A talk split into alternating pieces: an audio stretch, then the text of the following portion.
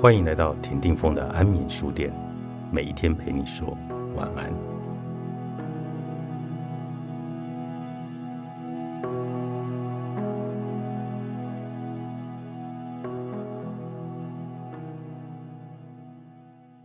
顺着生命之流真正指的是什么呢？是指不选择、不行动吗？选择并且保持行动，生命的顺流就会将你们推向抉择和分叉路口。许多修习灵性的朋友们，面对交叉路口，会缓下脚步，静坐于路口，期待下一步的神圣旨意。有时候会祈祷宇宙，是否可以给一些信息，指引至圆满的道路。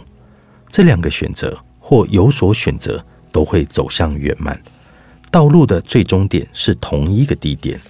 唯一不同的是，在个人的意愿与修习功力中，选择一条更适合自己现阶段频率、更能上手的道路。你们如何为自己做选择呢？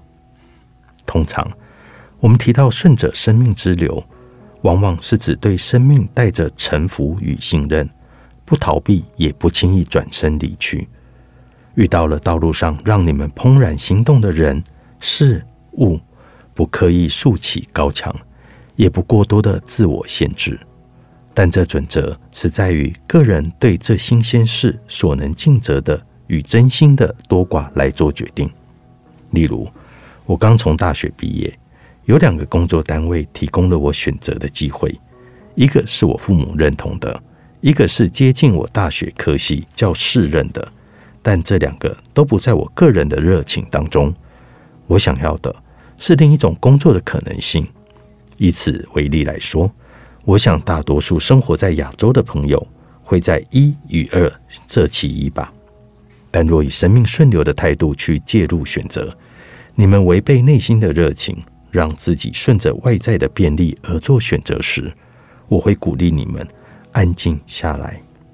如果生命之流会一直频频敲着心内的那一扇窗，那么这个渴望已经在你的内心蓄积已久，生命之流汇集在你的心中。那你会选择顺着流，还是顺着外境的流？选择便利的人生呢？当然，诸多的考量，也许你会先选择接近你的科系专业，让自己在社会活动中一探究竟，以增长知识的心态去学习，暂且将自己的内心的热情延缓。这也是一种很好的选择。在行动中，为自己做出最符合并且靠近个人的选择，这些都是顺流的一种。总而言之，所有的选择都在更大的整体中早已存在，也正在发生。顺着自己的心意，会更靠近生命要带给你现阶段最适合的流。可以再举一个例子，如果你遇到了一位男性，你深深的爱着他，但他已经有婚姻的约定，虽然他希望可以解除婚约与你共伴一生，但种种的因素导致这方向并无法履行。请问你会如何抉择呢？如果这样三角的关系，你很自在并且从容，也尊重他们彼此的婚姻生活，最理想的状态是，这位先生也对妻子开诚布公，表示自己的内心世界有另一个可能性，三方都在认可的方式进行着，那么维持你的现状。相反的，如果现状让你十分煎熬与痛苦，对方也无法履约，请顺着自己的心意。请特别留意，心意并不是顺着痛苦或煎熬、委曲求全或一哭二闹三上吊，而是要将情绪面先摆在一旁，厘清自己的心。如何的状态会让自己更喜悦呢？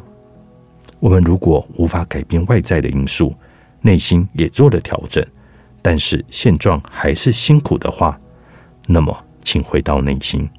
也许你会听到自己的心意说，我深爱着他，也期待将来有机会用更明朗的方式相处，但是现阶段我想好好照顾自己，并且活出更大的喜悦。